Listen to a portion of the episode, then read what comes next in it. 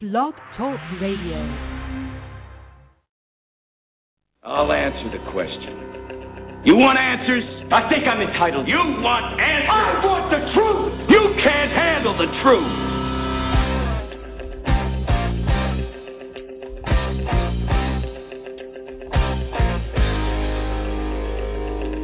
You've heard about it. You've read about it. You've talked about it.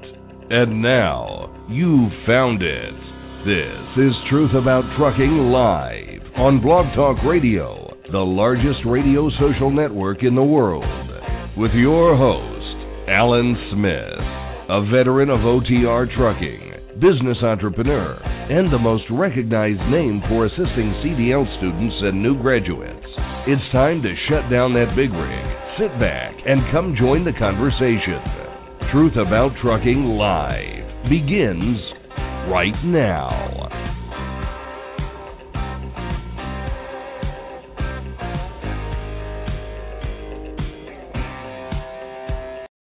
Well, all right. Welcome back to our show, everyone. Today is Thursday, December 13th, 2012. And Don and I appreciate you, as always, for tuning in to Blog Talk Radio and sharing a little of your time with us, whether you are listening live at this very moment or catching us through the archive shows. We thank you.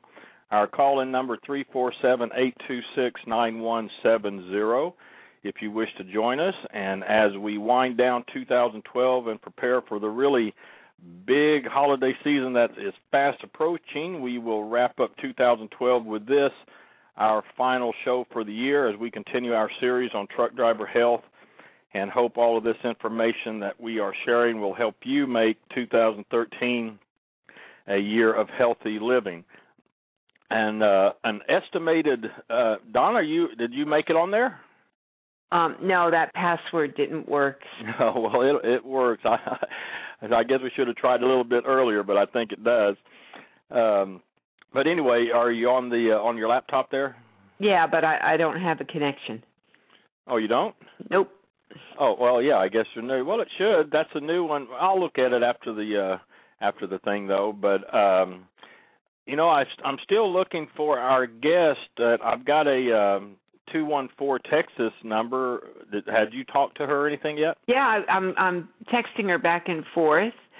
So let's see. She's writing me now. Yes, that's it. Okay, that's her number. Okay, that's good. All right. Well, um, as Don and I kind of wrap up things here real quick, appreciate you tuning in, like I was saying, and we're going to focus once again on our final show of the year on truck driver health and diabetes, such such a big big thing going on. Uh, an estimated 25.8 million Americans, 8.3% of the population have diabetes, and of these 18.8 million have been diagnosed, and an estimated 7 million remain unaware of their condition. And in 2011, 79 million American adults had a condition called prediabetes. So you put all that together, and that's more than 30% of the U.S. population that is diabetic, undiagnosed, or prediabetic. And worldwide, diabetes affects 197 million people, and these numbers are expected to more than double by 2030. And if that wasn't alarming enough, how about this statistic? In the United States, a uh, new case of diabetes is diagnosed every 30 seconds. And uh, yesterday, just yesterday, the Johns Hopkins University School of Medicine released findings from a new study that shows the number of U.S. adults who are losing their vision has increased more than 20% during the last decade, and they are pointing the blame at diabetes. Now, type 2 diabetes uh, makes up uh, 90 to 95 percent of all diabetes cases in the United States, and according to a recent federal report that was released on November 16th, research now confirms an epidemic increase in type 2 diabetes across America. 18 U.S. states have seen their rate of diabetes cases double during the 15-year period covered by the, sto- the uh, study and 42 states saw their rate jump by 50%. So in six states and Puerto Rico, one in 10 adults now have diabetes, and again, that is 18 states that have seen their rate of diabetes increase by 100%. And according to the November 16th report, the states with the biggest increases were mainly found in the South, with Kentucky at 158%, Georgia 145%, Alabama 140%, and Mary Alice in Oklahoma, listen up, Oklahoma came in at a whopping 226% increase in diabetes cases. But states everywhere showed increases in diabetes, including regions uh, such as the West, Midwest, and the uh, Northeast. So, our special guest this evening is a professional truck driver of 15 years and the founder of the American Truck Drivers Diabetes Association on the web at atdda.org.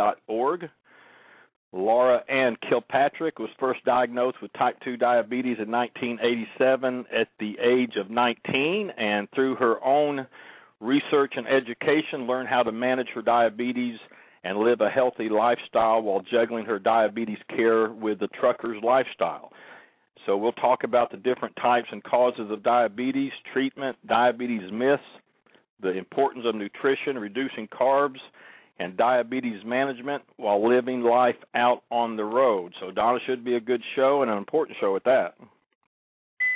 Yeah, I mean, I was just, I was just, there's so many articles, and because there's such a high increase um, with with the uh, diabetes, you know, there's all kinds of theories now. And uh a lot of it you know they're doing they're doing research and testing and you can find facts and figures and all like that. But uh i think right now uh it's really stumbling a lot of people uh with with all the different uh theories going on. So i mean i have even doing the research my own theories of why there's a great uh increase in diabetes I was talking to Kevin Hodge, who, uh, by the way, will be one of our guests on this series of truck driver health as we continue in January.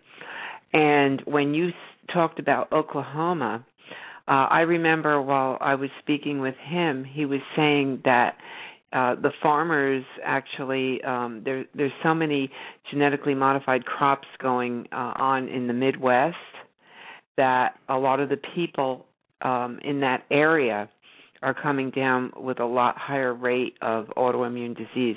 Now I'd have to, you know, confirm that. I mean, this was in a conversation I had with them, and you know, I could have, um, you know, messed it up, but I'm pretty sure that's what he said um, when we spoke. So it's interesting that Oklahoma came in so high. Yeah, they came in top, 226% increase, but well, our guest has been studying this and researching and studying it and studying it since the 1990s, and she we're going to talk about a lot of things, and we'll get rolling. Laura Anne Kilpatrick of the American Truck Drivers Diabetes Association, our guest this evening, coming up on Truth About Trucking Live.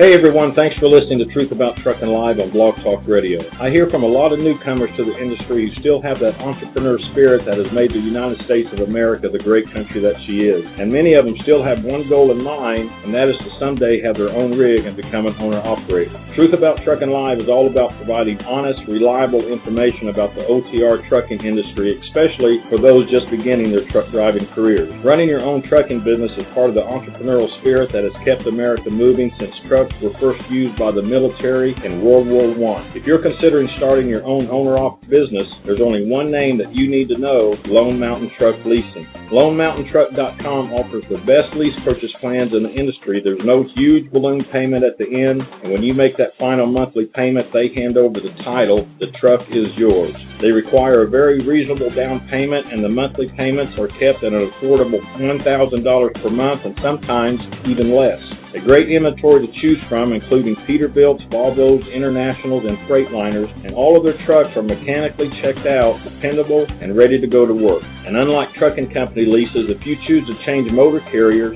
the truck goes with you. It's your truck. Check them out at LoneMountainTruck.com or give them a call toll free 866 512 5685. LoneMountainTruck.com, the honest guys with the sweet lease deals. LoneMountainTruck.com.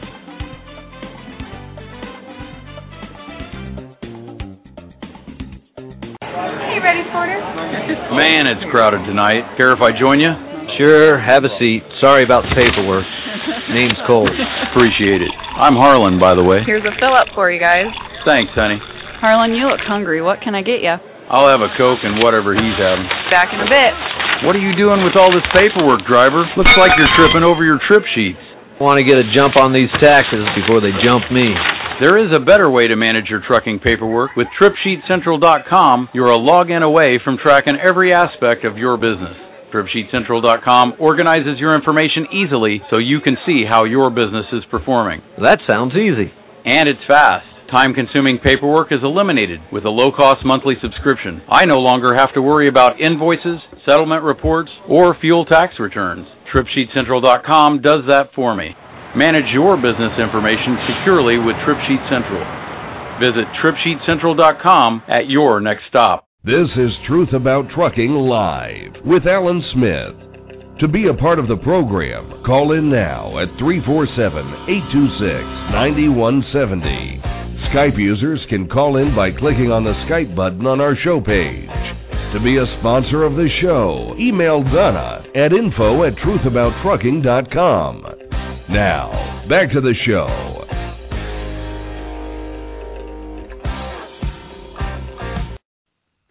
All right, we're back, and we uh, joining us now is our guest Laura Anne Kilpatrick, professional truck driver and founder of the American Truck Drivers Diabetes Association. So, Laura, welcome to the program. Really glad to have you with us this evening.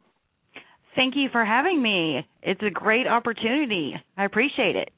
Oh man, you have a nice clear phone line too. Well, that's perfect. Yes, it it I was hoping so. Arrangements worked out wonderful.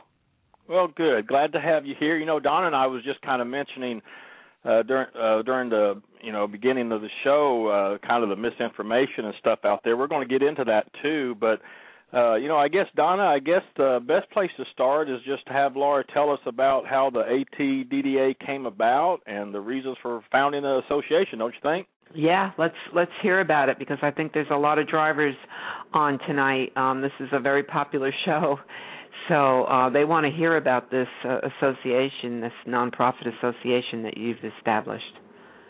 Well, thank you. Um, well, it, after many years of, as Alan spoke about, me having diabetes, I was diagnosed at age 19. I started driving a truck in my, well, let's say early 30s with my husband. Um, and, oh, once started over the road, you know, new driver, learning everything, I already pretty much had my eating and exercise plan down uh, but as any new driver will tell you, you start driving a truck and everything changes. We had nobody really to guide us. We really didn't know what we were getting into. Uh, learning quickly that eating out of a truck stop every day was not working. I didn't like it. Not that I don't like truck stop foods, just uh I'm more of a vegetable eater and uh try to eat protein but not big on restaurants um finding it very difficult you know with a trucking schedule to actually have to stop every day to eat. That wasn't that doesn't work. Um so first thing we did was we got a cooler and you know when we could at the time uh stop at grocery stores and get what we could to stock up in the truck. Um I did learn quickly to keep canned food uh back in I believe it was around 1998 uh we were stuck on Interstate 40 just east of Santa Rosa on the interstate as well as thousands of of other drivers. Um the road was backed up from Amarillo to uh way into New Mexico. Roads were shut down and we were stuck with nowhere to go and we had very little food thankfully there were a lot of good truck drivers around. There were a lot of four wheelers out there and everybody pulled together and we all pitched in what one didn't have the other one passed around. But i learned really quickly i especially come winter time you have to stock up on canned foods. Um just over the years trying to figure out the best way to incorporate all of it became such a challenge rest the restaurants in truck stop excuse me truck stops do do a pretty good job at you know providing us with good meals just finding out what is good and what is healthy and trying to sort all of that out um at the same time try, time trying to keep my diabetes under control trying to find ways to exercise. You can't just stop that truck every day and get out and walk like we would like to or go to a gym. Um in the meantime asking my current doctor at the time uh you know just meal planning. How how do i space my meals? What what do i do while i'm on the truck? And i wasn't getting any answers. His answer was well we eat at the hospital at eight noon and five well that's great for the hospital but we don't hold that schedule so that's a little difficult so i knew i wasn't getting anywhere there um exercise he said put a treadmill in my truck well, I have a treadmill at home, and that thing is not going through the door of that truck. I will tell you, that thing is big. They do make smaller ones. I have not found one that fits in a truck. Um, you know, well, you know, you write, you write about that a little bit about uh, how, uh, you know, these doctors and medical professions do, just they just can't get a grasp on the lifestyle of a trucker. You know, even when we throw out that that 14 hour rule that we got hit with you know a few years or so ago back uh i think even if the 14 hour rule could be a complication in you know someone such as yourself and diabetic that is you know allowing the time to stop and eat properly and everything so these doctors and medical professionals like you have mentioned on your blog 18 wheeling with diabetes is um they they they still just don't get it and that was one reason you just set out to uh, form the ATDDA and, and get that information out there, correct? Yes. It was just, you know, my difficulties, my hurdles, and I knew if I wasn't getting the answers, nobody else was either. And uh, so just, you know, me struggling, and I knew, you know, I don't, I have not found an exact figure of how many truck drivers have diabetes. I have some estimated, guesstimated estimates. Um, you know, somewhere in the neighborhood of maybe 200,000 plus, maybe 220,000. That's a lot of drivers. And if I'm just one having difficulty finding information and guidance and you know, I know they did. And so that was my goal to set out and not only help myself, but let's see if we can help some other people that are struggling because I know there are they are struggling. Well, you know, Donna, it's funny when I, as I well, not funny, but it's interesting as Laura talks about uh, the struggles out on the road, especially as a professional trucker. But you know, you and I have gone on little trips just in our personal vehicle, like up to uh um you know Kansas City for the last convention and everything, and uh even in something as comfortable as a personal vehicle, uh you were still having a little struggle just eating correctly and watching that. Well, yeah, because you know uh, when you're when you're home, you know you watch uh what you buy. You know you can buy organic. Um You cook with the oils that you're limited to because I'm on a very strict um as far as certain foods, um, even down to, like I said, the oils, only olive oil and grapeseed oil. Um, no margarine. So I was constantly asking people in restaurants, is this butter or margarine? Um, and you know things like that that when you don't think about when you're home because you know exactly what's in your home and you're preparing the contents of the food. Um, so even even if you're you're you're just traveling. I mean, forget fast food places. I, I I don't even think about fast food places unless it's like you know you're just starving and there's nothing else around and and you have to eat it. But um it's it's very very difficult to control your intake while you're while you're traveling. I mean, even at restaurants, uh, unless you go to a salad bar, and then you know you have more control over that. I would say they're probably um the best places to go uh, like Golden Corral. I used to love to go to Golden Corral because I could get a great big salad and you know put put your olive oil and vinegar and you know all the goodies, grilled fish and and all like that. But um even then, you know, you don't know what they're putting in the fish or anything. So it, it's it's difficult for for anybody with any kind of a controlled diet while you're out on the road. Now, I know some drivers prepare when they go home, they prepare all kinds of food and then they take them with them uh packed in, you know, little Tupperwares and and bring it in their uh in their cooler. So they know exactly what they have. And as far as exercise, we had um, Rick Ash at the convention this past October uh, in Kansas City at Harrah's, and um, he spoke uh, extensively about how you know he makes sure he gets his exercise. I think he lost like sixty or sixty or seventy pounds. I can't remember but um and he was also saying he doesn't do fast food and he's very careful. He brings his food. And it was a wonderful presentation. Jeff clark was also on our um on one of our shows uh of the truck and runners group on facebook. And i mean they get out and they actually you know run i believe you know make time and and just commit to that exercise and he had a, a show too you could listen to in the archives. It was a great show. Um and it was you know because of health uh health condition that that he had. So i think there's always ways to get around these things. It's the idea of having a place uh to go especially for drivers um like you've established with your um with your 501c so um i'm going to let you go on and and and talk about that well, uh, you know, as we were saying, you mentioned exercise. I had I found that you know after you know the whole get a treadmill and put it in your truck, which I knew wouldn't work, or you know, I do a lot of driving at night. Doctor said, well, once a day, stop at the rest area. Well, I'm not going to stop at a rest area at night. I might pull in, but I'm locking my doors and I'm not getting out. So I knew that wasn't going to work. So I just found a way.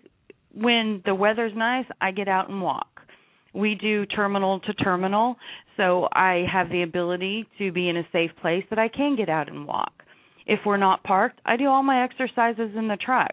I can do aerobics, I lift weights, you can do push ups, you can do sit ups, you can do anything in that truck to get exercise that you need.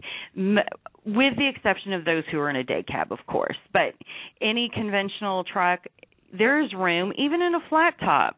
Uh, you know there's ways to sit down and you know lean on your back and you know pretend you're riding a bicycle. You can still lift weights. There are ways to do it. You just have to find them. And you may need a little encouragement or you may not have thought of what how to do it.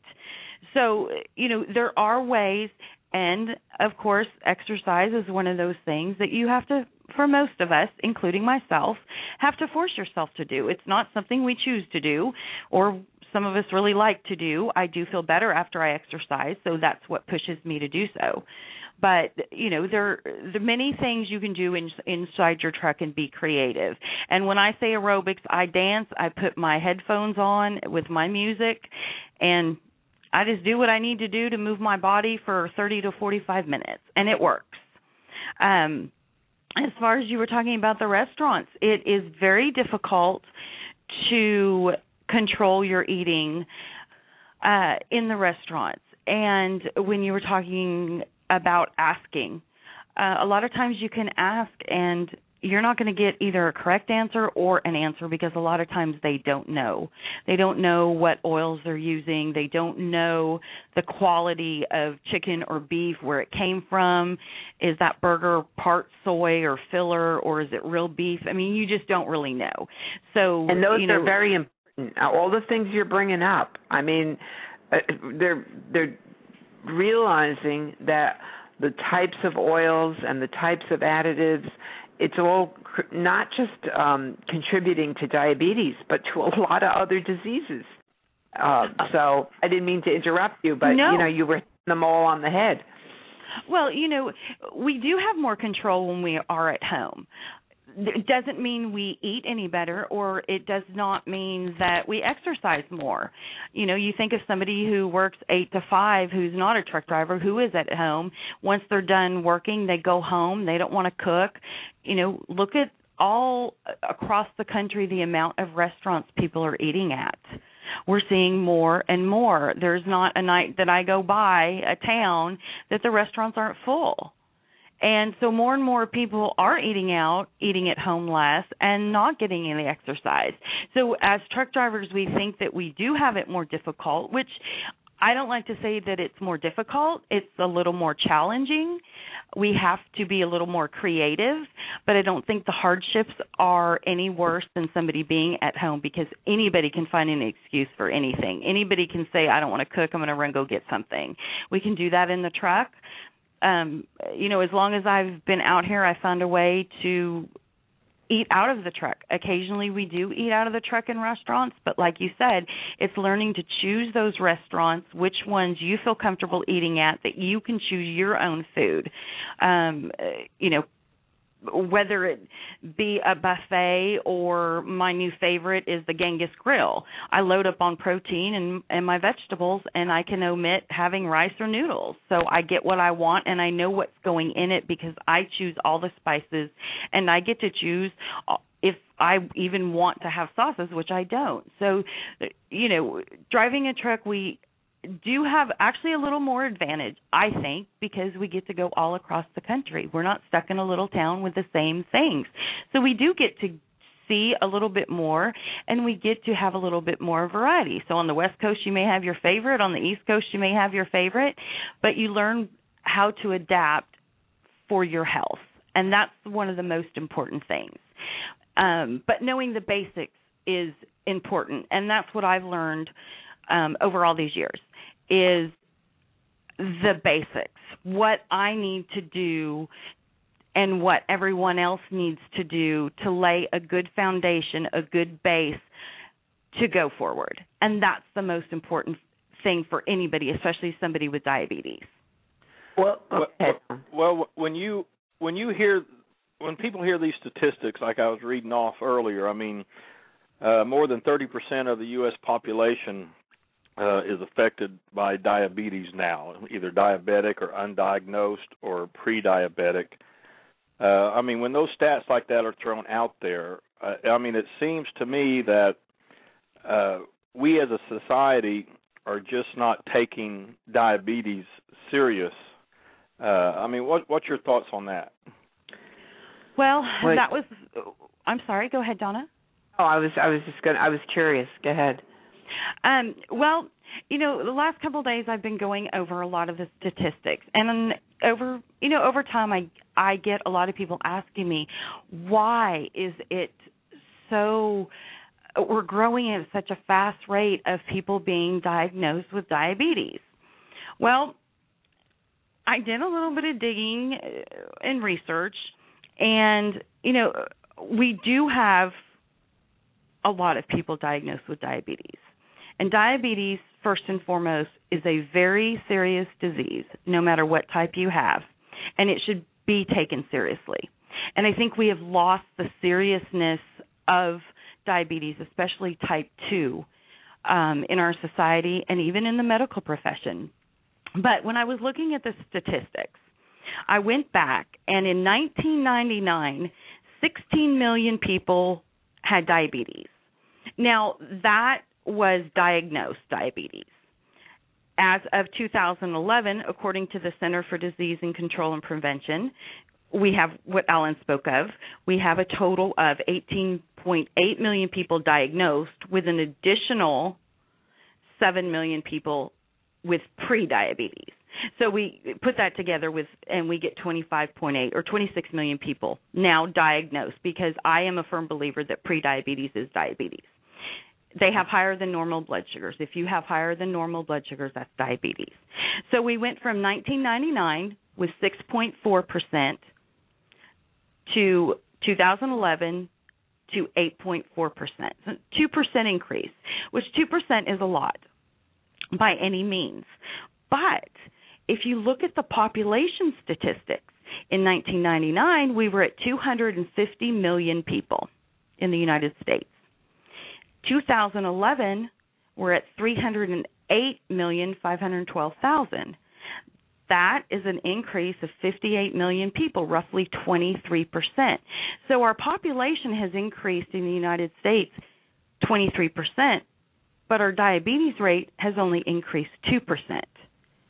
So even though I to me 2% is a lot, but when you hear the average statistics, you would think it would be a lot more.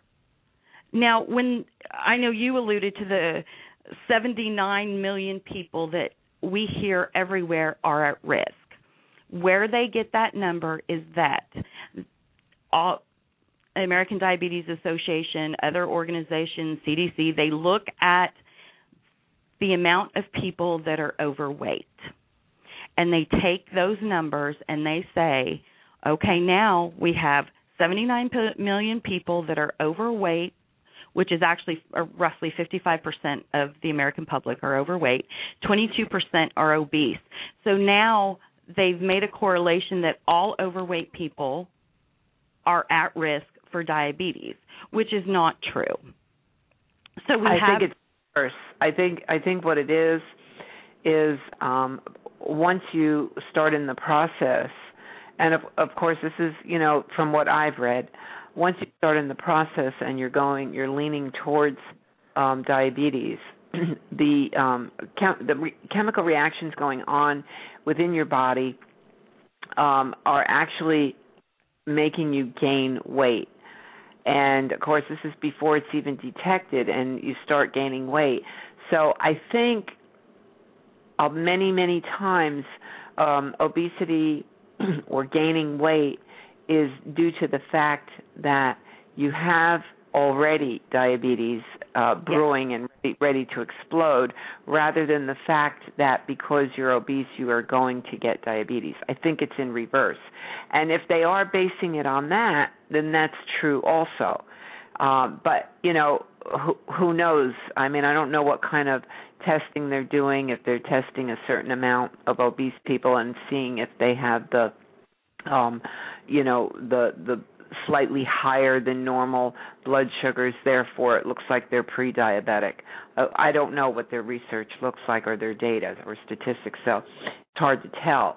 But if you are gaining weight and you know it could be that you're just eating a lot or it could be that you know you're in the process of becoming a diabetic so i think that's why it's a little vague the the statistics that are out there Yes, and and that is part of it because unfortunately type 2 is associated with being overweight, some obese, some severely obese.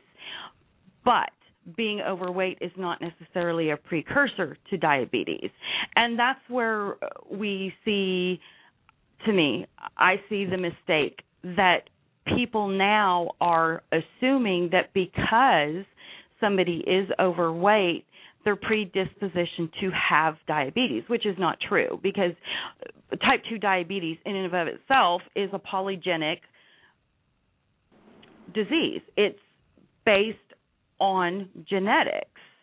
And it does is associated with being overweight. And part of that is like is what you alluded to is that higher blood sugars higher insulin levels will cause you to gain weight. It's a metabolic disease. And yes there are weight issues. Now, not all type 2 diabe- diabetics are overweight, but to make the correlation that came about back in the late 1980s because we hear so much about insulin resistance. And insulin resistance is part of diabetes type 2, but not the sole cause, nor it has it actually been linked as a cause of type 2 diabetes. But once we start making these correlations and these theories, and then it hits the web and it hits the news, now all we hear is that overweight people have insulin resistance. If you are insulin resistant, that's a precursor for diabetes. So now we have all these overweight Americans or overweight people in the world who have insulin resistance because that's caused by being overweight. And so of course, it links to type 2 diabetes. But well, I think, doesn't. I think I think you know there's a lot of other reasons besides uh, genetics um, and why we're seeing more people uh, become diabetic. And we touched on it uh, a bit last week. Um, some of those, uh, besides just excessive consumption, you know, uh, which you know, I mean, if you are overeating and eating a lot of carbohydrates, sweets, um, you know, you can damage your uh, your your pancreas. Although, I mean, you would have to be predisposed to to that kind of uh, problem. So it's partially you have to have the problem. I mean, there's some people who can eat carbs and sweets all day long, and their pancreas just you know is fine. Uh, but you know, others others can't. Then there's um, the uh, hydrogenated oils and that is linked now to you know, affecting um, being causing diabetes type 2 Nutri- nutritional deficiencies uh, chemical exposures um, like uh, pesticides um, drugs various uh, over the counter drugs even and also um, like we discussed last week with the genetically modified foods that we're eating and all these things you know uh, are are it's new to people. I mean, because GMO only started when in the 80s, 90s, late 80s, early 90s. So now the these new, and it's not just diabetes. There is a huge list of autoimmune diseases that there might have been just a few people, a small percentage of people years ago who were getting these diseases. And now all of a sudden these these numbers are continuously rising. And the scary part is the children the children who you know are are are coming down with these diseases. I mean even cancer and uh multiple sclerosis and and all these horrible things. And and now there is studies although they are limited because uh well a lot of people aren't getting grants to do these studies to to link things like you know GMO uh because there's people who don't want these studies done. I mean it's they just don't want them. And oh, they I, don't want huh yeah i i agree there. And you know there's no doubt that our food supply you know has gone the wrong direction. I you know i don't think anybody can you know deny that our foods are a great source of harm to us now. And it would be very difficult to even even eating truly organic you don't even know if it's truly organic. And it makes it difficult well i mean supposedly no i agree with you i mean how do you you have to have a certain level of trust or i mean you wouldn't end up eating anything if if uh, exactly sometimes sometimes I feel yeah. like that. But you know, you you you have to have a certain level of trust. If something says it's organic, you know, um eat it. I mean, what can I say? Uh, that's why Alan started the garden in the back because we know that's organic. Sure. And also, um you're going to be very interested, and so is our audience, on um one of our guests that we have scheduled. Uh He's going to talk about his. Uh, uh, or, organic. It's it's not a garden. It's uh, aquaponics. Uh, it I don't know. I was just amazed when I was talking to him the other day, and he's going to be our guest. And then you would know that those are are, are organic. But you know that's coming up in uh coming up in January. But Laura Eddie Eddie in the uh, chat room has a really great question. He um he wanted you to uh he was asking you if you would discuss tips on identifying a diabetic emergency, what it is, how to identify it, and how to help someone in that situation. A diabetic emergency. I guess either a very low or a very high. Yeah, I mean, I guess one. I mean, uh, I mean, I know, uh, you know, people can get lethargic. They can pass yes. out. I mean, I know those are some identifying, but uh, you know of any others? Uh, well, when your blood sugars are high, oh, it can cause blurred vision, it can cause irrational behavior. The higher the blood sugar goes, the more lethargic you're going to be, tired, uh, restless, can't sleep, urinating a lot, dehydration. Dehydration in itself, we know, you know, it can lead to a lot of problems. So, you know, the the best thing to do is, you know, if you can if you think you're at a severe level, I mean, go to a clinic. Um, you know, usually Walmart you can park in and there's something you know, something close by you can get to. Have yourself checked out or go to an emergency room if you think it's that high and you think it's that serious enough. And I will say this. Blood sugars high over normal are serious and but the longer they stay there the more serious it gets and the more damage that is done. So if he's talking and asking about high blood sugars um i'm not real sure. Well you know it's a it's a really good thought provoking question. I mean specifically on uh uh type 2 and high blood high blood sugar levels because many of those signs just like you pointed out uh, an, uh, I'm not an observer uh, may not know. I mean, the blurry vision, the lethargic, the fatigue. Uh, that would be hard for an observer to know unless they really know that person.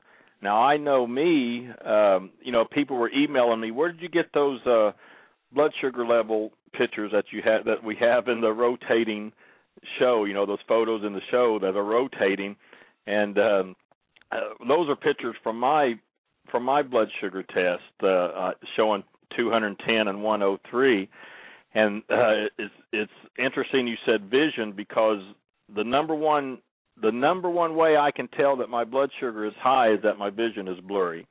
But now if Eddie's in the room, how would he know that?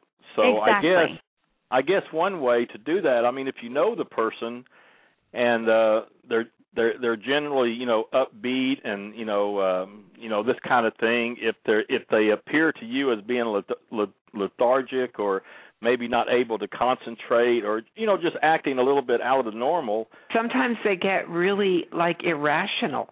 Yeah just like laura was saying. I mean if if you know the person i guess you could identify it and go you know are you feeling all right? Or and just come right on come right out and ask them you know are you diabetic? But uh, that would be that's a, that's a good question on type two and high blood sugar. Now, low blood sugar, uh, you know, I know someone who has that, and they have it has gotten so low that they have passed out at work and fallen off their chair. So that's pretty obvious. But I think you start getting shaky. And, well, uh, sweaty, right? Don't you get like a little yeah, sweat, sweaty, shaky? Mm-hmm. It is people who have hypos, hypoglycemia, which people with diabetes can, especially type 1s when they're on insulin, but type 2s, I have episodes of low blood sugar. Um, sometimes you become hypo unaware. Um, you know, most people do feel a little shaky. Um, I the only symptom I really show is I sweat. When I hit under 60, when I get into the 50s, I start sweating. But other than that, I feel fine. Um, you know, yeah, and that's that's one of the good signs too, the sweating. I mean, uh yes, and and I mean it's pretty obvious in the situation of you know the person I know. They're they're very sweaty. They're they're sitting there like dozing off, about to fall out of their chair. That's pretty obvious. High blood sugar is with, not. You know, it's not. So that was a, that's a really good question. I guess if if you if you know that person and they're just not acting the way that they normally do, uh, I guess the best thing to do, Laura, you correct me, uh, but just to ask them, hey, are you feeling okay? Are you diabetic?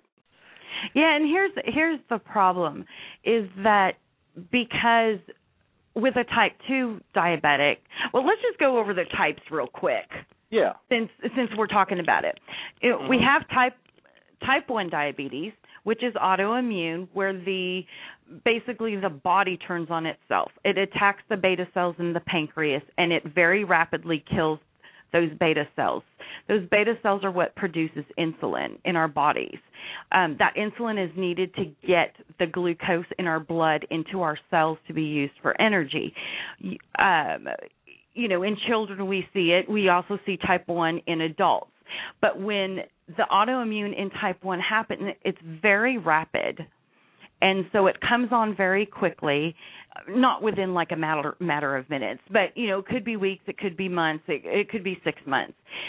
But that child or that adult uh, rapid weight loss um same a lot of the same symptoms as as some uh, type 2 with high blood sugar. Um but with type 1 what happens is there is no insulin. The body has to fend for itself basically and the fat eh, has to be used for energy. And when the fat is used very quickly it turns into ketoacidosis DKA and that is life threatening if untreated that person will die. If they do not have insulin in their body that person is going to die. Now under type 1 we have type 1.5 or LADA L all caps LADA, latent autoimmune, autoimmune diabetes of adults. It is similar to type 1 in that it also is an autoimmune that attacks the beta cells in the pancreas. The difference is they have found in LADAs that it's slower. It's a much slower progression. So a lot of times it is the majority of time diagnosed in adults, but they're misdiagnosed as type 2 and because partly they don't have as high a blood sugar as somebody with type 1 would because it is slower at attacking those beta cells and killing them off. Um and so they're originally treated as a type 2 and put on oral medications. And some do you know quite well for you know maybe a month maybe 2 years. But it's progressively quick and quickly gets worse and they eventually go on to insulin. Now, there are ways to check that. They have what's called a GAD GAD antibody test and it basically checks for the anti- antibodies present within the body. It doesn't need to be a certain amount. It just checks if those antibodies are present. If those antibodies are present, then that's type 1. With type 2, at the genetic basis of it, although we hear that insulin resistance is the beginning of type 2, it actually is the beta cells that start dying off in type 2 because of genetics and many many genes are are affected. When type 2 diabetes starts most people are not aware they're not diagnosed because it's much slower. They call type 2 a silent killer because it takes much longer for those blood sugars to start developing into the high out of normal range. Once those beta cells stop producing the insulin needed, the blood sugar can't get in, into the cells to be used for energy, thus, you have high blood sugar levels.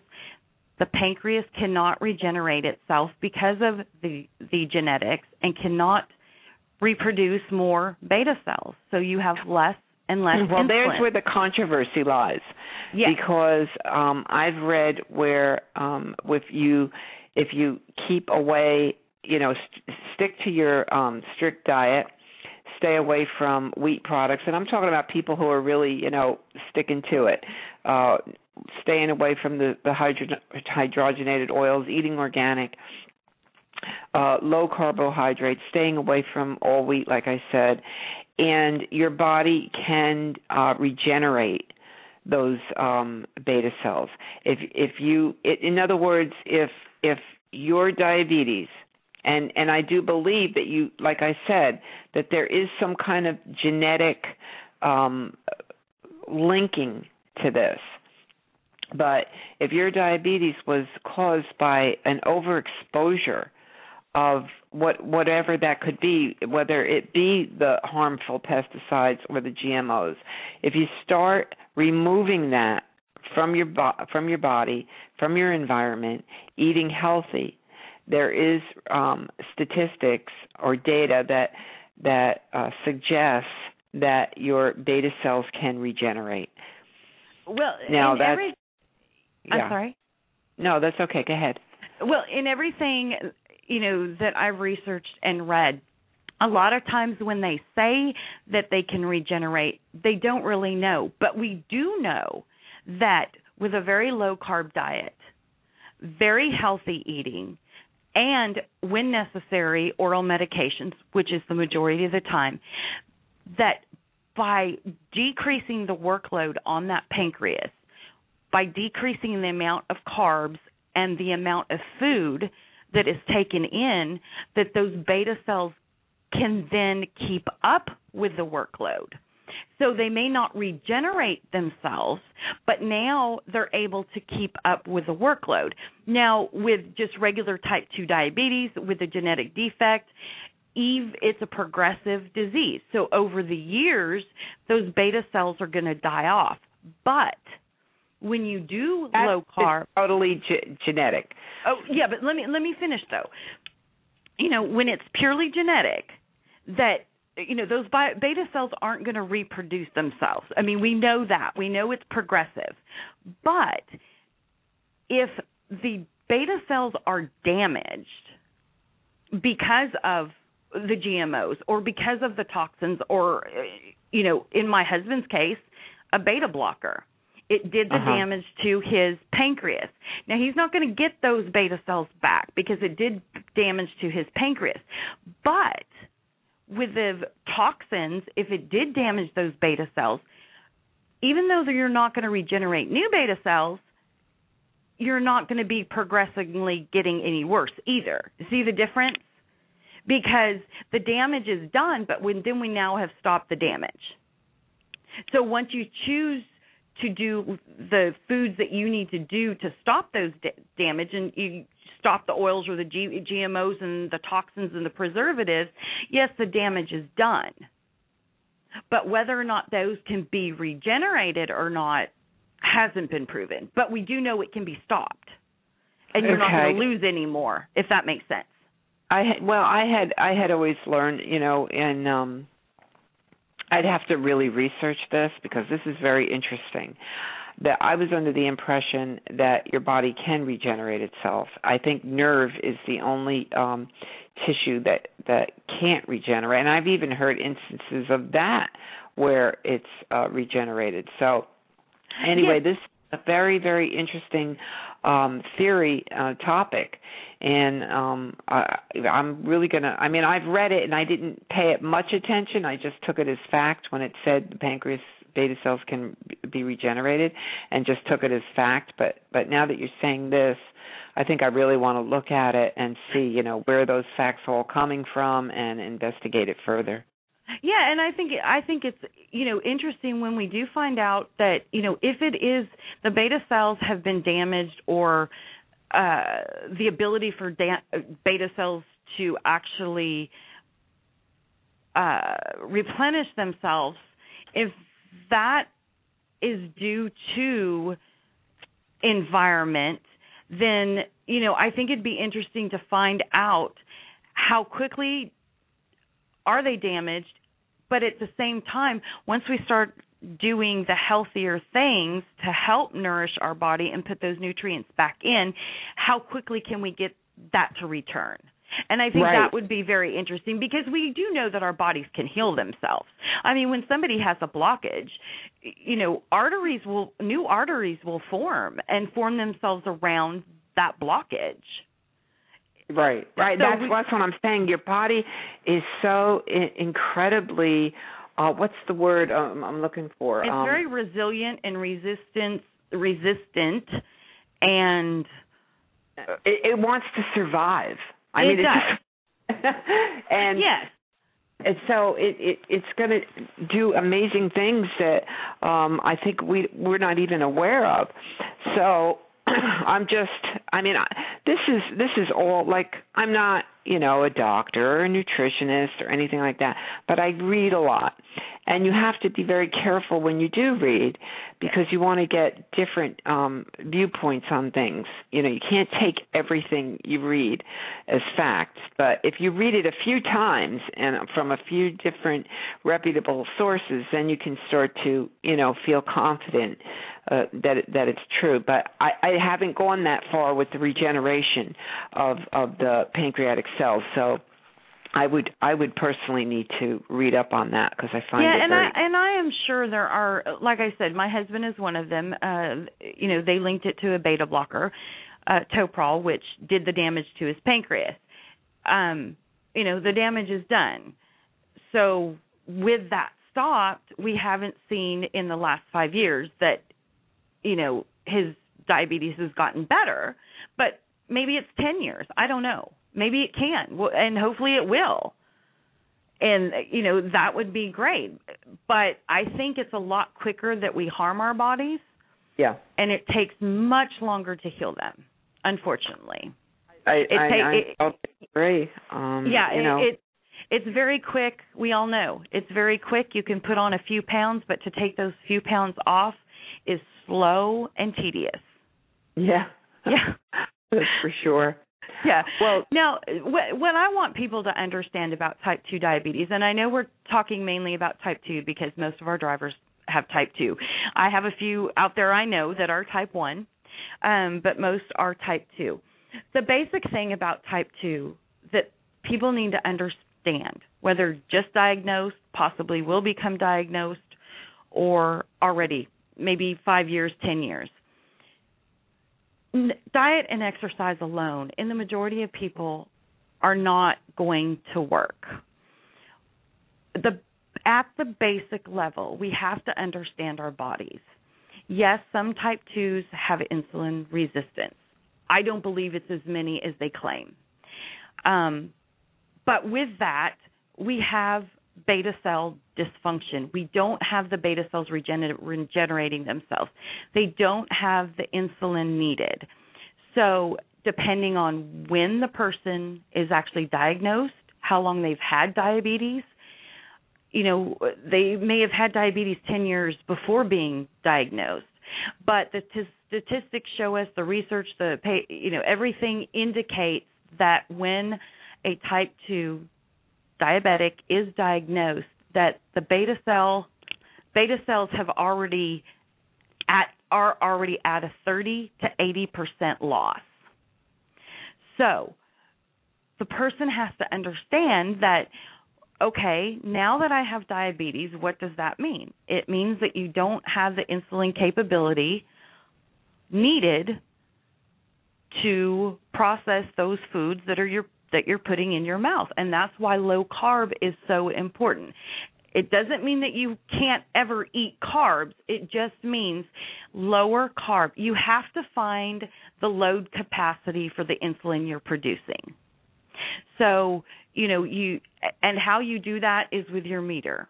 Every person whether pre-diabetic or type 2 diabetic, type 1, every person needs to have a meter. Every person needs to use it. It's a tool to our benefit. And how we use that tool is we check our blood sugar before we eat. It should be between 70 and 90, not anything more above. After we eat, at one hour, it should be some people check at one, some people check at two.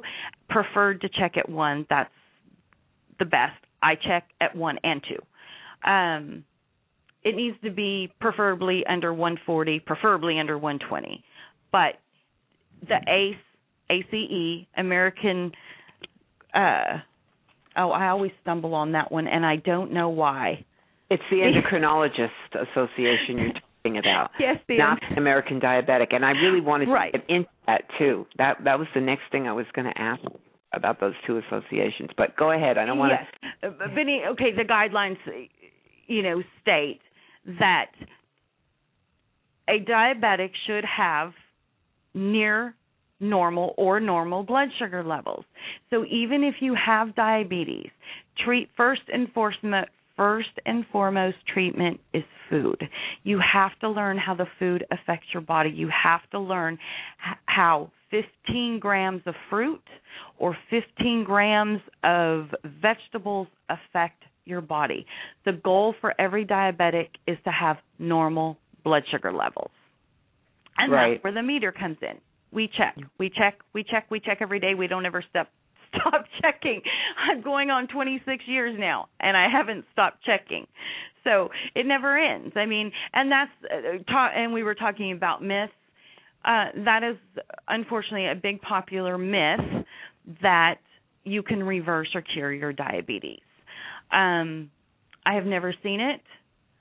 um usually what happens is when a person says they're cured or somebody says that a person has been cured that person is able to get off medication because their blood sugars have been in the normal range for a while and that is possible unfortunately a lot of people are taken off medication too soon and what they find very quickly is that their blood sugars start rising again because their body just does not have, have the capability of handling it alone. That's what the medication I, I is. think for. a lot of people they're cured because they're they're eating what their body can tolerate. In other words, yeah, you're cured because you're not eating carbs and you're you're eating protein and you're staying away from um everything that you can possibly stay away from that's unhealthy and uh and so you have normal blood sugar now you Yes. you know i mean But- that i guess you can put that in the category of being cured however to be it's truly actually managing. You're Yes. managing your diabetes. Yes. and they don't have to take insulin or even oral meds anymore um but actually if they started to eat a lot of carbs again th- it, it would probably you know be bad Yes. where and that's not being cured you're just exactly. right so you you have to define the word cure uh and i think that's where the the um miscommunication you know people get confused. Yes, but and people now, if like it makes you feel good to say you're cured because you're managing it, you know that's good. that but keep it to yourself only because it confuses other people. And Uh. unfortunately you know yes i think it's great that anybody can manage their diabetes with diet and exercise. If you don't have to take any medications that's great. And that's wonderful. But the problem lies in that not everybody can. So we have a lot of people saying they're cured when it's just being controlled. And so doctors even tell patients you can reverse it. You can you know you just need to lose weight. You just need to eat healthier. You can reverse. When they say reverse they're meaning get your blood sugars in normal levels. Right. well that can be very detrimental to a lot of people. And i went through this myself because i know we were going through the types of diabetes i have what is suspected to be a very rare form of diabetes called MODY, all caps M O D Y, mature onset diabetes of the young. Purely genetic, it's caused by one genetic defect passed on down through the family line through my mother and her mother and the mother before. So, but for four generations now, we have all been diagnosed as type 2. We do have overweight issues in our family.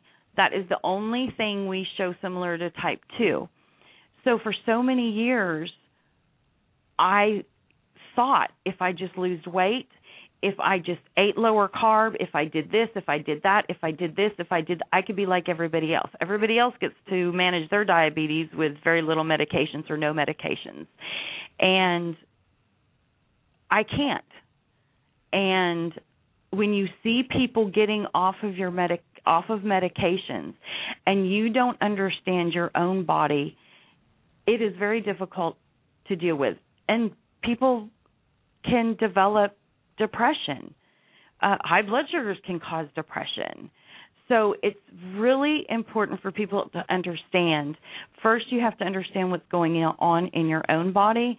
Second, you have to understand you cannot compare yourself to anybody else. For one, there's so many differences when that person was diagnosed, when you were diagnosed. How many genetic defects are involved in that person's versus yours? I mean, there's too many to discuss. The best thing is just to know that you're doing the absolute best job that you can do with what you know, what you've been told, and have normal blood sugar readings. That's the most important thing. You know, And- uh, another thing I was reading is um if you start on meds too soon, in other words, instead of uh first attempting uh when you're just like, you know, a little a little little high, you know, you're not really blown away in the two, three hundreds or like that, but you're, you know, maybe high hundreds or something like that. And rather than attempt a extremely low uh, especially complex carbohydrate diet. In other words, eat your vegetables and some fruit and meat, lean meats, and watch your oils and you know like that. That if you jump the gun too quickly and start medication, that it actually can um, suppress your uh, your pancreas from uh, you know making more beta cells. It kind of makes it almost lazy because it's depending on you know the the uh, oral medication. So um you read that? Have you have you uh, no. In fact the studies actually show that insulin should actually be used a lot sooner than it is. Um a lot of times now they do use insulin sooner than ever before but it actually helps to relax that pancreas so the mm-hmm. pancreas isn't having to work so hard. So the insulin injected is actually doing the work. But once those blood sugars go come down with the use of uh, other oral meds, the person's able to get off of the insulin and then start reducing the other meds. And some people do very well with that regimen. Um, now, as far as making the pancreas, I mean, I haven't read anything to that effect Mm-hmm. Um, I do know there is literature, and there are a lot of people that do believe that a certain class of drugs um, that actually forces your pancreas to produce more insulin that by doing that and taking that medication that it can burn out those cells quicker and which in essence it does make sense because if you're forcing the pancreas to do more than what it can already do and part of the problem is the beta cells dying off and not being able to regenerate regenerate themselves and then you're taking this medicine that's making it do even more they're they're going to die off sooner. Right. And you know so there is there is that theory. Um i haven't seen a whole lot of actual data on that to actually confirm although you know there's a strong possibility that that is true. You know okay. unfortunately unfortunately you know there's side effects to our, all pharmaceutical medications. We are very thankful for the many that we do have that that we need. Um but we know that there's side effects and we have to weigh those consequences we have to look at what's best for us look at those consequences look at those side effects and talk that over with your doctor and see if that is something you're willing to do. Unfortunately, as truck drivers with diabetes, we can't just make the choice to go on insulin because we're not allowed to drive and take insulin. We can get a waiver, but that is very lengthy to do, and not all companies, very few companies, in fact, will accept that waiver from the government. So, you know, when you say in, you're talking about the um, injections, right? Yeah, let me explain. Um, insulin is injected. It, it's actually now a synthetic insulin. Um, there are a few other in- injectables that are not insulin. I take one of them, which is Victoza, and basically what it does is slows down the emptying of the stomach so the food is not absorbed as fast, so I don't have to rely on a whole lot of insulin to break all that down. Okay. Um, Byetta, which is similar, to Victoza. It's along the same lines. And then you have one which is uh, Symlin, which is another injectable, which is not insulin, uh, but it actually helps get the it's similar to Victoza and Byetta that it slows down the emptying, but it helps to get the insulin into those cells better. So there's three injectables type 2 have available. Um, the other oral meds, the most common is glucophage or the generic metformin. Most everybody who gets diagnosed with diabetes starts on metformin. What metformin does is it slows down the amount of glucose our liver produces.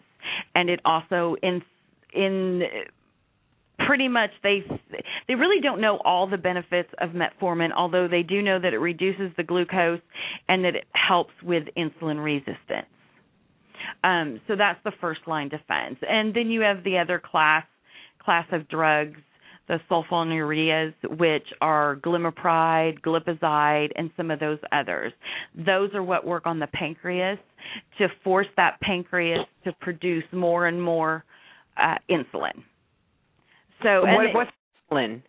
I'm sorry. Humulin. Have you heard of Humulin? Humulin is a type of insulin. Yes. Okay, and uh, which category? Which which category does it fall in? It forces the the pancreas to produce more. No, no. Humulin is just is insulin. It's injected. Oh, okay. Yeah. Oh, Um, okay. Yeah, you have yeah, you have a basal insulin, which is your background insulin. Everybody produces a background insulin. Um, your basal. That's, you know, constantly being produced throughout the day to keep our energy. Um then you have basal. I don't if you've ever heard anybody uh, or basal, excuse me, bolus. If you've ever heard anybody say I need to bolus for that, they're talking about that it's it's a first and second phase insulin. When you as soon as you start eating, insulin's being produced. And then after you finish your meal, even more insulin's produced.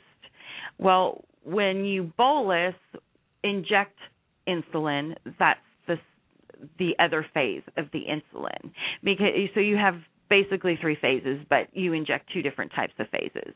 When you're when you're type 1 or type 1.5 or even type 2. There are many type 2 that have to eventually will go on insulin.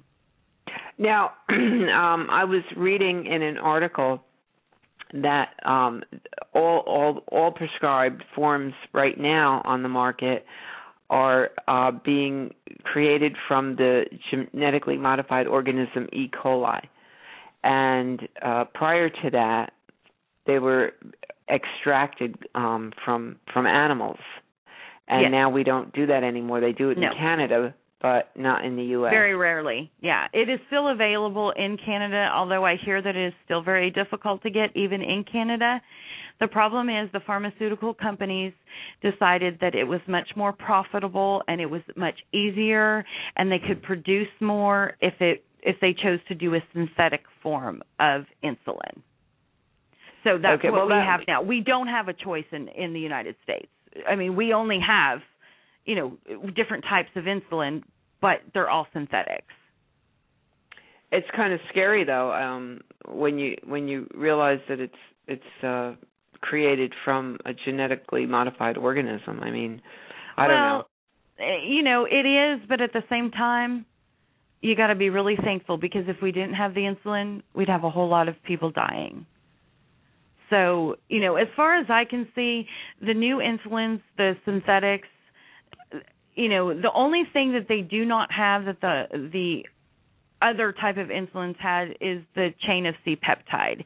Um, you know, when the insulin produce is produced, we have something that's called C peptide um, that our bodies need. I don't know. Whole, I don't know a whole lot about it as to how it actually functions or why we need it, but I do know that the syn- now the synthetic insulins do not have the C peptide chain needed.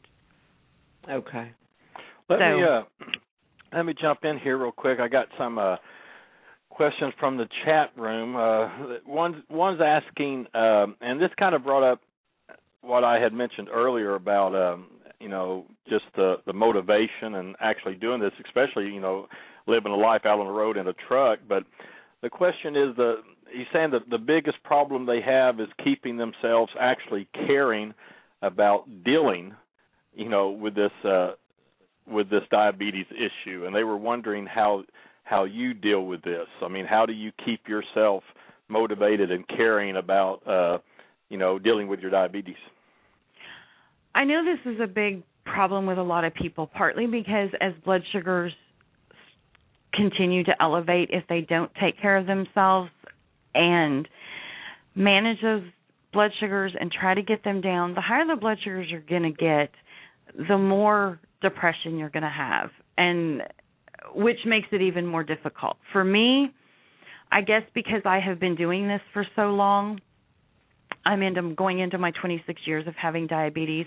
I've been around diabetes all, my actual entire life because when I was before I was born, my grandmother was diagnosed with diabetes. So, and then about the same year, my mother, as I was diagnosed, my mother was diagnosed.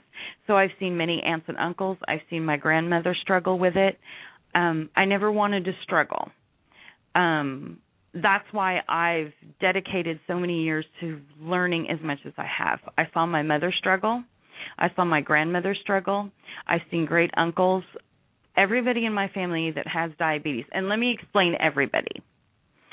um my mother, my I have one brother. I have two brothers. One brother has diabetes. Um my mother, her sister, and four brothers. All five of my all six of my grandmother's children had diabetes.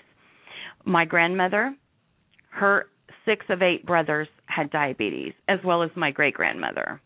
And everybody in my family I have seen struggle and have severe complications. And I didn't want that for myself. And being married, I feel that it is selfish of myself if I don't take care of myself. If I just choose to do whatever I want to, I'm being really selfish. And I'm going to have to rely on somebody to take care of myself, and that's not fair to my husband. So that's what motivates me. Well, and also, you know, as I mentioned in the earlier show, I mean, the you, I, you know, I just I think a lot of people just don't take it serious enough, even the type two. But uh, you know, that recent study out of Johns Hopkins saw an increase, uh, saw a 20% increase in people who have lost their vision. So I think that alone could, uh, you know, could be a, you know, should be a motivation. Let me try to get a caller here in here. See, uh, area code 314 in Missouri. Uh, been holding a while, but go ahead. Welcome to the show. Hey, this is Eddie. How are you?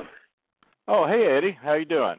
I'm doing great. I, I jumped off the chat room there for a minute, so I wasn't sure. What well, how how did, how did you like how did you like that attack in the chat room?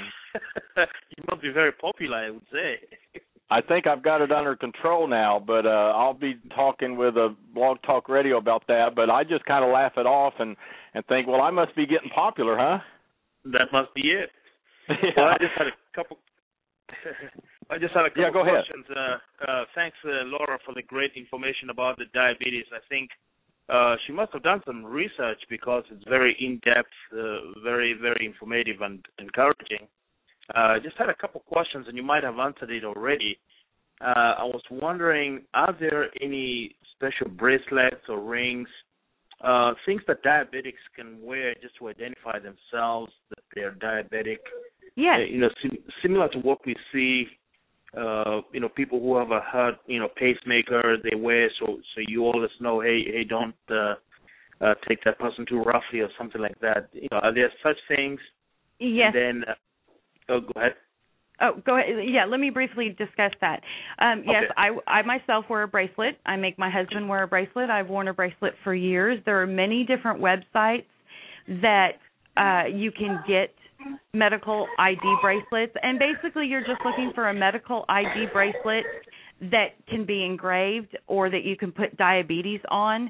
Um, if you are type 2, all you need on there is type 2 diabetes and maybe uh, if you are on metformin, that is something very um, important for for the medical profession to know because metformin affects the liver. So if you have to have any in an emergency, if you have to have any uh, procedures with dye, they need to know that you're on metformin. So that would be the one big thing. If you are on metformin, I would put it on the bracelet. Otherwise, I would just put t- type 2 diabetes. Carry in your wallet at all times, or ladies, in your purse, a list of all medications you take and your diagnosis of type 2 diabetes or whatever information that needs to be shared with somebody in case you're in an accident. You know, when we're in a truck, um, you know, a lot of people carry everything in their wallet or purse, but when we're in a truck, we need something specifically on us because we could get separated for that information. Um, I will post on my website this weekend different sites to get those bracelets. Great. Um, the other question I had was uh, as it relates to truck drivers, is uh, diabetes considered one of those conditions that can cause a driver to fail a DOT physical? And uh, what what kind of levels or uh, what stage of diabetes would they be looking at in order to fail you as a driver? And um, you know, can diabetes be cured or controlled to a point where a patient will not need extended care, or they can go back on the road, or something like that? What's uh, what's your experience with that? Most of the time, what happens is, um, especially for drivers, that's when they're going to be diagnosed with diabetes, is when they go and get their DOT physical. And what happens is you're asked to do a urine test. they put a stick in that urine to see if any sugar is detectable, not an amount or anything like that. It's just if any amount is detectable. Um, usually, it has to be a pretty high range um, for sugar to be detectable in the urine. I know for me, my blood sugars have to be in the very high 300s for that sugar to be detected. Some people can be lower than that, into the 200s. Depending on what the blood sugar is, if if sugar is detected in that urine, at the time of the physical, most likely the doctor will then either order for you to have an A1C, which is a three month average of what your blood sugars have been, or they will just use a meter and prick your finger and get a little blood and get an immediate reading. Um, depending on the doctor, unfortunately, we have no set DOT rules saying what each doctor is to do. We don't really have very good guidelines. So basically it is up to the doctor. We know that anything over 140 is considered, you know, abnormal, um high blood sugar. So it, that doctor if he realizes that you didn't even know that you had diabetes and your blood sugar is 160 or 180, he may go ahead and pass you and tell you to go get it checked out.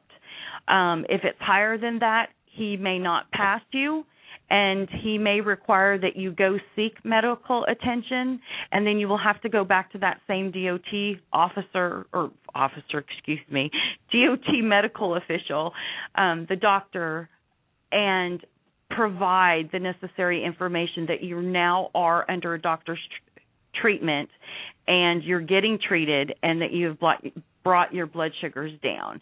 So there's many different ways depending like I said the clinic, the doctor, how it actually will take place. Um the biggest thing is if you know that you do get medical attention. Um here's something drivers need to pay attention to. For those already diagnosed with diabetes, um, make sure you plan your doctor's visits, your regular doctor visits, before you go get your DOT physical. Um, if you have high blood pressure, you're on medication for high blood pressure, make sure you have your routine every six months or three months, however many months you're going in to see your doctor. Do that before you do your DOT physical. Because a lot of times what I'm seeing is they don't they go get their DOT physical, their blood pressure's too high, they need their medication regulated, their blood sugar's all out of whack, and they're not going to pass. And if that happens and you're out on the road somewhere thousands of miles from home, that's not a good thing. So just keep that in mind and make sure you do your checkups with your doctor before you do your DOT physical. Well, uh, let me ask you, and, and thanks, Eddie. I had I had to mute you. We were getting a lot of uh, background noise, but th- those were good questions, and it it was uh made me think. You know, he mentioned he asked about the bracelets. At what at what blood sugar level should one uh, be concerned enough to uh, wear you know a, a diabetes uh, identification bracelet? Um, any if you're pre-diabetic i can i mean most of us consider that diabetes so if you've ever been diagnosed with pre-diabetes or diabetes you need to wear one you need it's something that partly because if there is an accident if you have to go to the uh, hospital and you are unconscious um especially somebody who has really high blood sugars and they're out of not in control um when you go to the hospital they give you IV solutions that are filled with sugar. So that's just going to raise your blood sugar and you're unaware, you're out of it, you can't tell them and you know they need to properly treat you while you're in there. So th- it is important and it is important they know that you have diabetes for a lot of other reasons. So i would say anybody that has diabetes uh, wear a bracelet wear a necklace. I know a lot of people are getting tattoos. Um i'm hearing that more emts are actually now looking for tattoos on the arms. Um you know, I'm not a tattoo person, but some people are, so that may be a thought.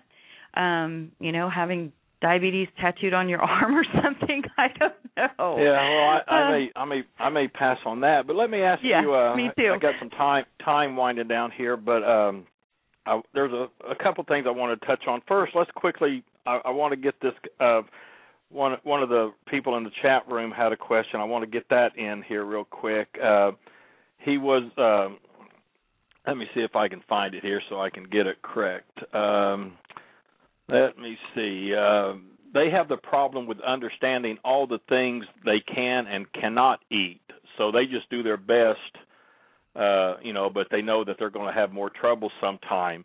Is there a website, or do you offer it on the uh, attdda.org site of a list of uh, you know things they can eat and can't eat, some kind of guideline like that? I do a little bit, but not specifically. The um, I'll put together a little bit easier. Um, I'm putting together some booklets now that this next year I can actually get out to drivers, so they don't always have to get online. That's one of my projects this this year is to get actually printed material out so drivers can have them on hand. Um, the best. Okay, but I do I do think I I I kind of remember, or, or am I just making it up? I thought I saw some kind of a you know even just a short list or something on your uh, there uh, is website.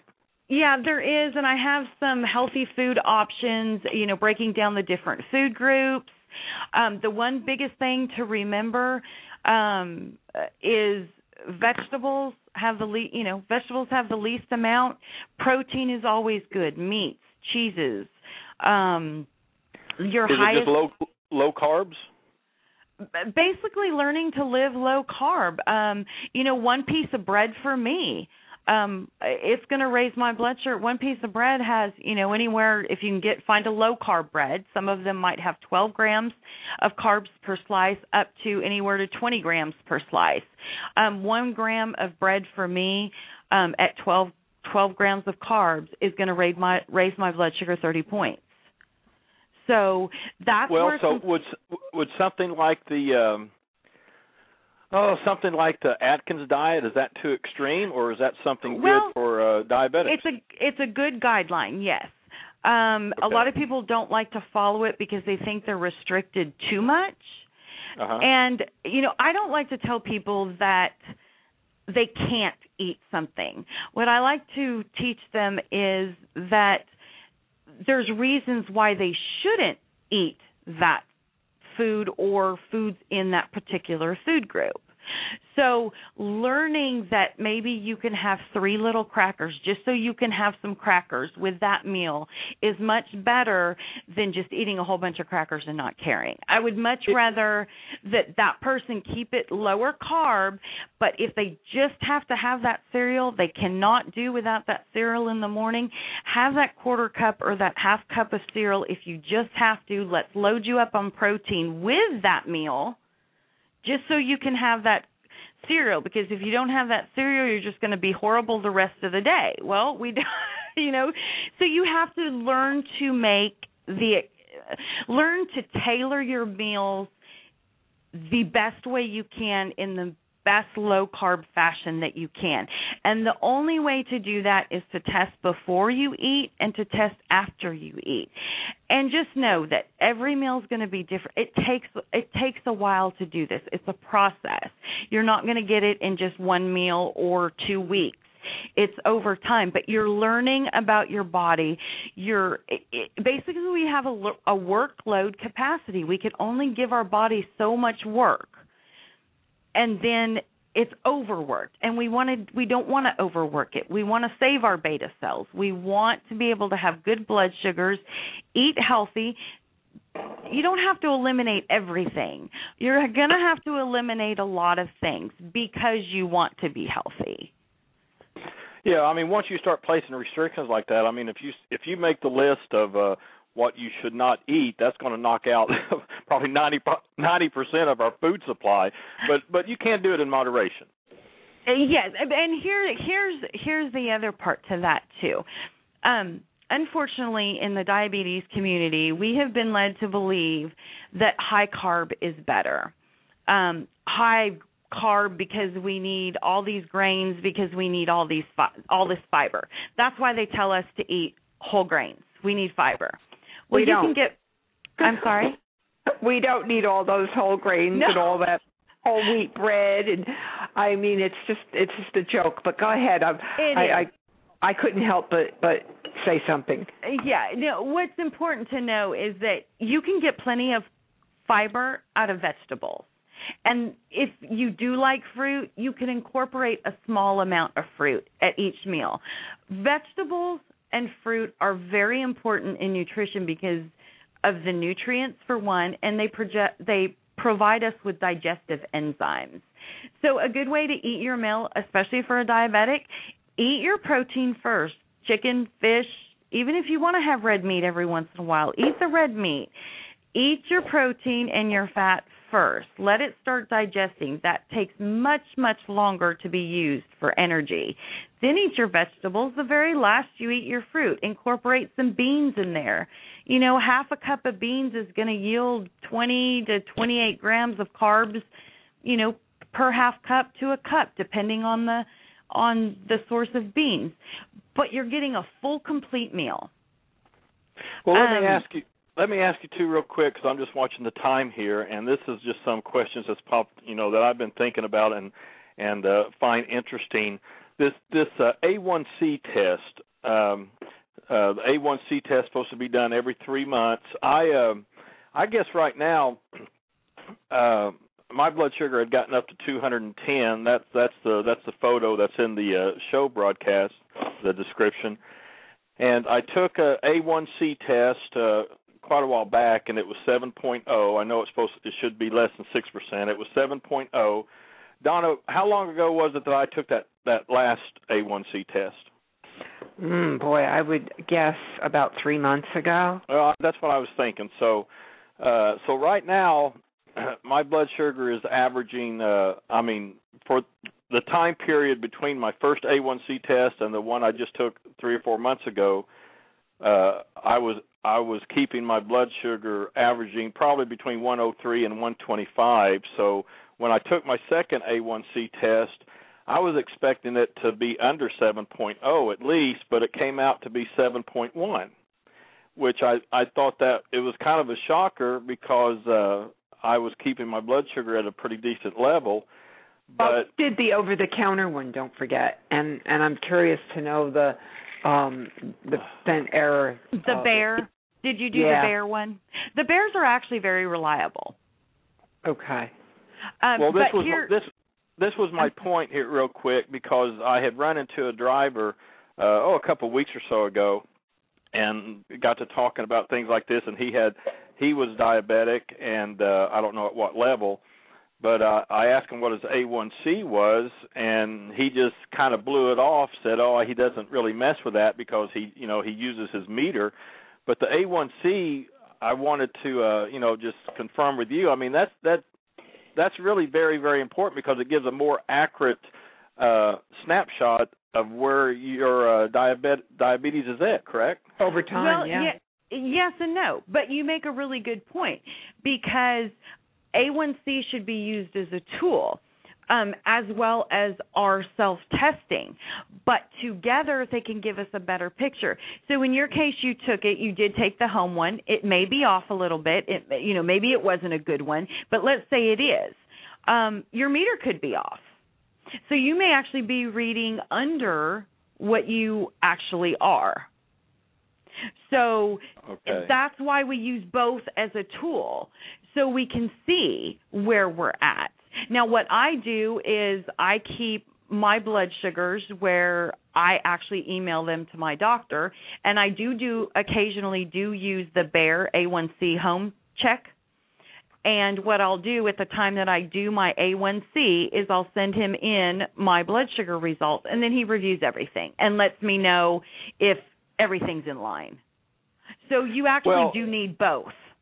Can I ask you? I mean, and you don't have to answer this. I mean, it's a it's a personal question, but I'm just real curious. I'm kind of relating you with me, and if you don't want to answer it, that's fine. Just say, you know, no, that's that's personal. I don't want to answer it. I was just wondering, what is uh, your your average? What are what are what is your blood sugar level averaging? And again, if you know, if you don't want to answer that, that's Well- fine. That's really a hard question. It's not, and I don't mind to answer it. Um, my last A1C, which uh, was in October, was 6.7, which was up from 5.7. so it went up. We're adjusting my meds again. My blood sugars just absolutely vary.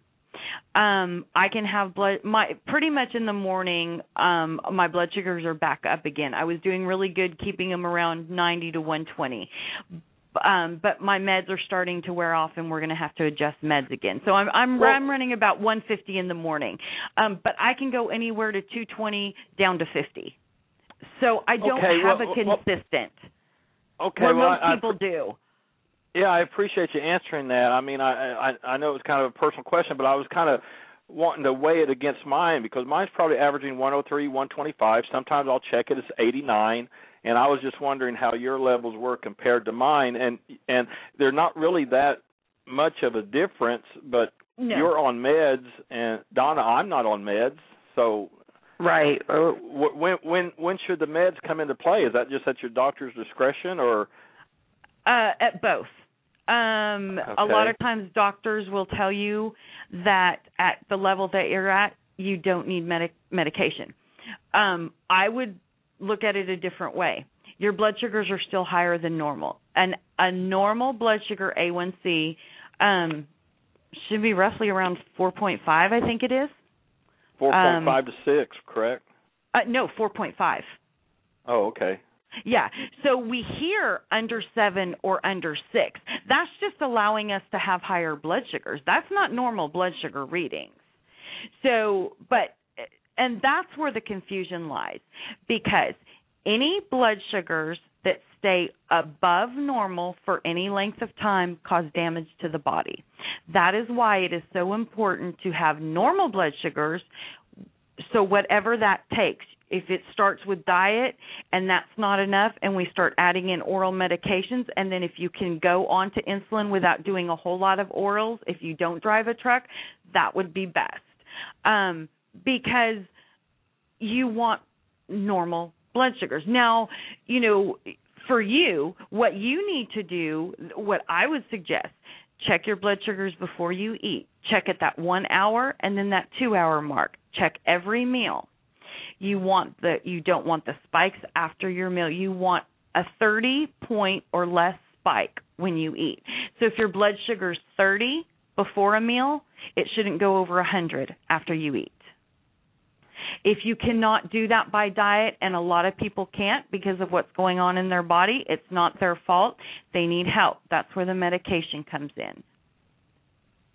Wow. You will okay. you will reduce your complications. What happens when blood sugar is high above normal? It gets thick.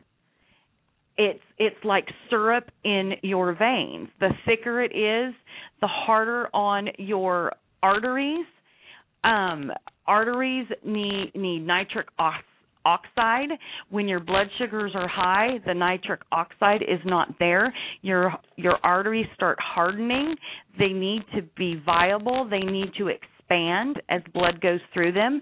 As the blood sugars longer they stay thick, longer blood sugars stay high, the harder those arteries get, the blood sugar the blood is harder to push through those arteries and that's where we get the damage to our organs and we I don't a, want that i have a question okay sure. time winding down real quick okay um my question is um and there's people and you know i think back at my mother as one of them that because they ended up on insulin, she was on the pills for a long time and she ended up on insulin. And once she started those injections, she felt like it was a free pass to, to eat, eat anything. She, yes. What do you say yes. about that? That is, unfortunately, we see that all too often. The people that I know on insulin, type 1, type 1.5, they have near normal, if not normal, blood sugars averaging at 85. They do that because they eat very low carb and they are very diligent. Um, it can be done, but unfortunately, we're not taught that. We don't have the education being taught to people with diabetes to explain to them how important our diet is to us. It needs to be low carb, and we need nutritious diets. We are being told to have, you know, if you want that piece of chocolate cake, just don't have a baked potato. Well, we can't do that, especially type 2s. But if you're on insulin, too many people just think that it is okay. Well, yes, in a way it is okay because they're substituting, but at the same time, because we have diabetes, we need clean, healthy diets. We want the least amount of complications possible. And that's why we're seeing so many complications. It goes back to our food, it goes back to our diet. All the packaged food we eat, the prepared food we eat, all the preservatives, the least amount that you do, the better off you will be. Well, look, a lot of great information. Our time's winding down here. Let's quickly, how, how can people get involved with the ATDDA? I know you're a nonprofit organization. Donations, of course, are always uh, always um, welcome. Uh, you weren't going to say that, but I'm going to throw that out there because you, you yes, put out a lot not, of great information. I'm so not good how, at asking. No, I mean it's it's great. I mean you're a nonprofit association. You started this to help. You put out a lot of great information out there. How can people uh, you know, support the ATDDA and get involved? You can go to my website. I do have on my website where you can mail unfortunately snail mail the old fashioned way uh you can send me donations that way. I am working to get a donate button on my website so you'll be able to donate di- directly on the web to make things easier. Um hopefully in the coming future this year um uh, we will be out and about. I know we will be joining you this year so that will be definitely wonderful um, at the convention. Um, you know, donate, help, ask. I go to our website if you have any questions. Um, there's a place to email me. Um, I have a Facebook page. You can look us up at facebook.com slash ATDDA. I also have a group a private group for truck drivers. It's a closed group, so you can ask questions. Other drivers are in there um it, like I said, you email me, get on the website, how you know, if you want to get involved, you you know you have suggestions for my website or things that drive if, if anybody has any suggestions more questions you know if i start seeing the same questions over and over that helps me provide the correct information for you. I'm an observer. I look and i see and i see what people are asking and i see what people are doing and that's how i provide my information. So if you have questions email them to me laura at atd atdda.org. Easiest way to email me. Okay, well, sounds great. It's a great website. We wish you the best of luck and a really great show and a lot of information. So just uh, check it out at atdda.org. And uh, because I mean, she's uh, she's still she's still trucking out there and, and and doing this nonprofit organization as well. So really appreciate it. Have a Merry Christmas and a Happy New Year. And uh, thanks again for being our guest this evening. Great show. Thank, Thank you, you, Alan. Thank you, Donna. I appreciate it. And Merry Christmas to you. Merry Christmas. Thanks. And I tell you, we'll uh uh well, we're down to about 16 minutes. Just a quick break, and Donna and I will be right back to wrap up this final broadcast for 2012 on Truth About Trucking Live. Be right back. You're listening to Truth About Trucking Live on Blog Talk Radio. Alan Smith will be right back.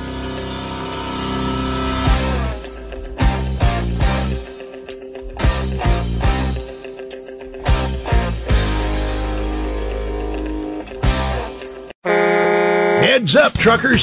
Are you looking for deals on trucks, trailers, parts, or equipment? Or maybe you need to sell something truck related? Well, there's a great spot on the web where truckers deal with other truckers. No middlemen involved. That's why we call it trucker2trucker.com. There's no charge at all for looking, and if you want to place an ad for what you're selling, it's just $19.95, and it runs till it sells. So whether you're buying or selling, it's time to log on and take a look. trucker2trucker.com. Check it out. That's trucker2trucker.com. Hey everybody, Alan Smith here with Truth About Trucking Live with an important message for owner operators and fleet owners.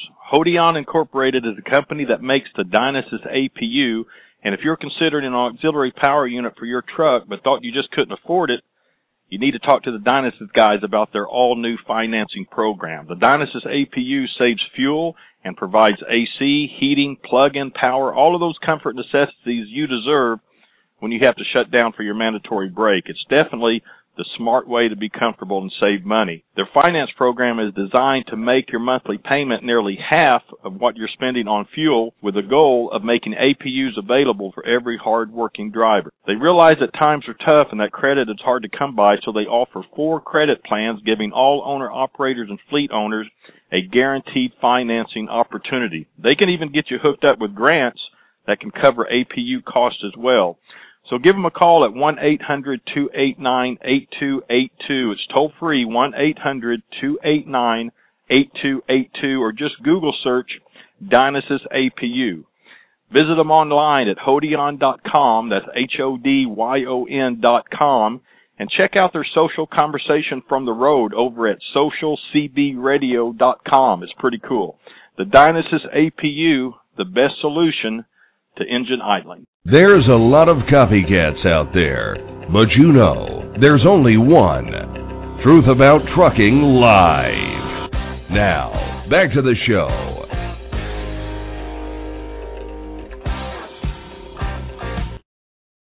All right, Donna. Well, good show. Did you come up with uh, any ideas, uh, announcements, or anything you wanted to share? well, I kind of shared a little bit of it during the show, but I'm really excited um, over our our truck driver health and actually everybody type of health uh, shows that we're doing now. Um, it was a big part of our convention. Um, like I said, uh, Rick Ash of the Trucking Solutions Group presented on it. Also, um, Elaine Papp uh, of the FMCSA. She also spoke at the convention um, on various things regarding truck driver health. So uh, I'm looking forward to the next few shows. Um, I spoke, like I said, I spoke to, excuse me, Kevin Hodge and uh, Rodney Coleman, and uh, Rodney has uh, is involved with a membership for getting uh, medical advice while you're out on the road, and it's through some kind of web TV, and you actually speak to a doctor uh, could be for a consult, could be for uh, may- maybe you need an antibiotic or something. But uh, it's it's a new uh, it's new to me anyway. I don't know if it's it's been around. I don't know if you ever heard of it, Alan. Um, but what is it? It's it's where you can log on through your phone or your computer with a doctor and have uh, talk about it, uh, an ailment, an issue that you're having, a medical issue, and uh, depending on the situation, which when we get on the show, we'll get into all the details. So I'm just kind of giving a really vague overview here. But depending on your situation, um, they can actually even prescribe colon medications at your the pharmacy of your choice. Yeah, I remember. I remember hearing or reading something about that a while back. Oh, okay. Well, um, I found that to be very interesting. I I know a, a lot of people on the road. You know, they might have a toothache, they need an antibiotic, or you know a, a, a bladder infection or something like that. And um you know they they just don't don't go to the doctor or they wait too long and then it gets more serious. So anyway um that'll be a show. And then we have um Kevin Hodge who uh I, that was the show I want to get um Barry on with us uh because he's growing these um what does he call them aquaponic organic plants, uh, totally organic with tremendous amounts of nutrients. And he sets them up. It's like a little mini greenhouse that you can set up. And uh, I, I just, I was just amazed at, at all the things he's doing. So um, that's just two of the shows. Then we have Sandy Talbot, who uh, was at the convention. She's how many years was she out on the road? Alan, she's a driver.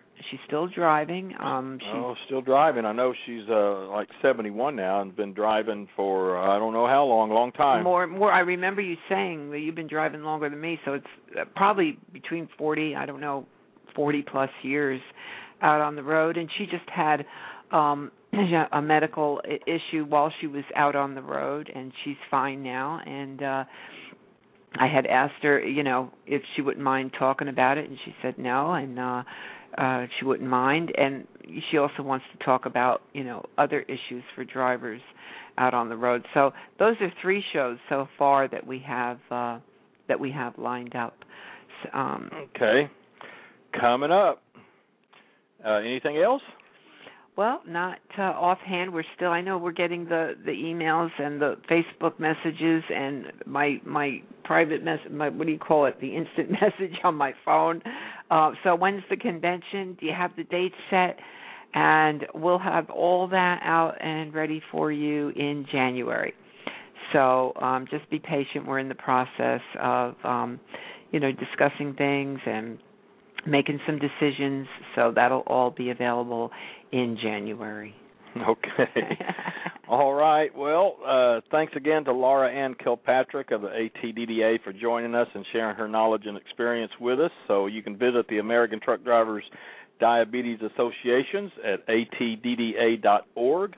And the links to their Facebook and Twitter pages can be found there as well. And be sure to bookmark us and add us to your favorites. And that will do it for 2012.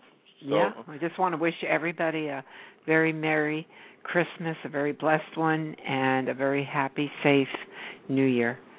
Uh, yep, uh, for sure. It's right around the corner. So, again, have a Merry Christmas, everyone, and a happy and healthy and prosperous New Year. We will see you back here, same time, same place, in 2013. So, until next time, for Donna Smith, truthabouttrucking.com, askthetrucker.com, truckingsocialmedia.com, Blog Talk Radio, and Truth About Trucking Live. I'm Alan Smith. Drive safe, and hey, thanks for listening.